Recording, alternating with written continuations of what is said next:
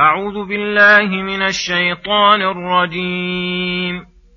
ويطاف عليهم بآنية من فضة وأكواب كانت قواريرا قوارير من فضة قدروها تقديرا.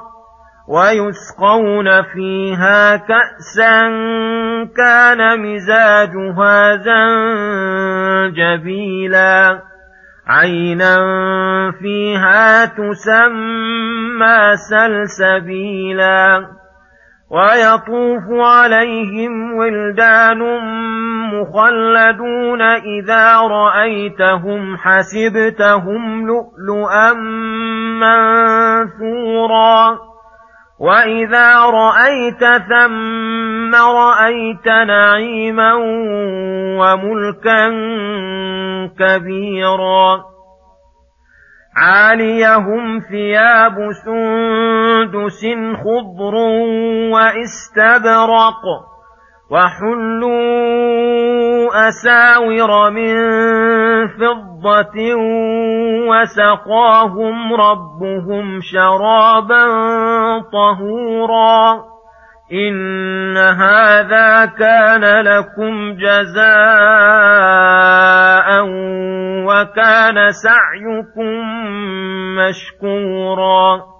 بسم الله الرحمن الرحيم. السلام عليكم ورحمة الله وبركاته. يقول الله سبحانه ويطاف عليهم بآنية من فضة وأكواب كانت قوارير قوارير من فضة قدروها تقديرا.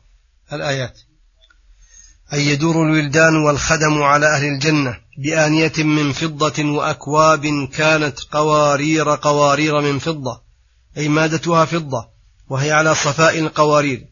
وهذا من أعجب الأشياء أن تكون الفضة الكثيفة من صفاء جوهرها وطيب معدنها على صفاء القوارير. قدروها تقديرا أي قدروا الأواني المذكورة على قدر ريهم لا تزيد ولا تنقص لأنها لو زادت نقصت لذتها ولو نقصت لم تكفي من ريهم.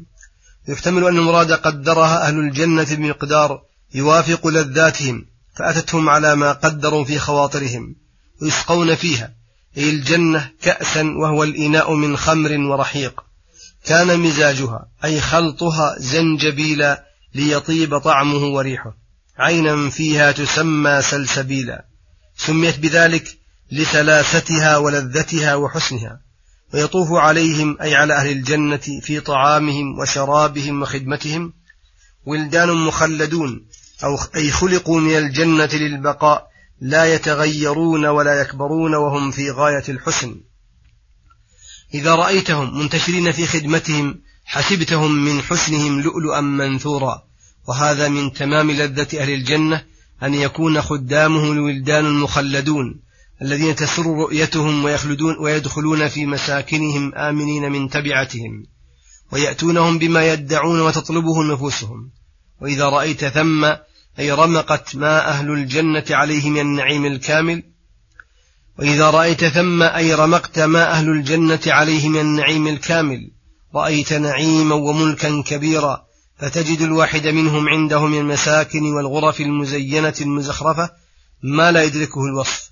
ولديه من البساتين الزاهرة والثمار الدانية والفواكه اللذيذة والأنهار الجارية والرياض المعجبة والطيور المطربة المشجية ما يأخذ بالقلوب ويفرح النفوس.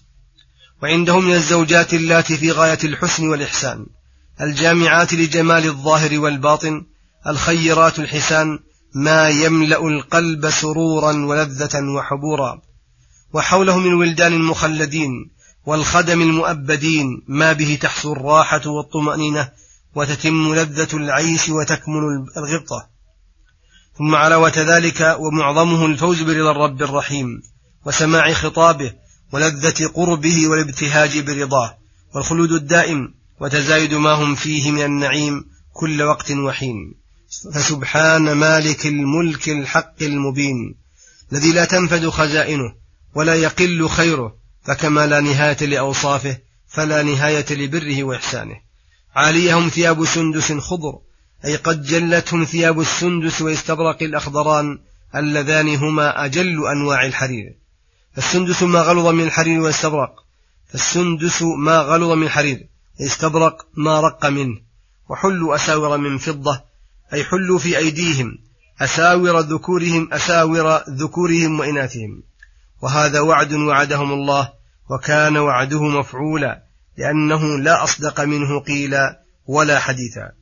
وقوله وسقاهم ربهم شرابا طهورا أي لا كدر في بوجه من الوجوه مطهرا لما في بطونهم من كل أذى وقذى.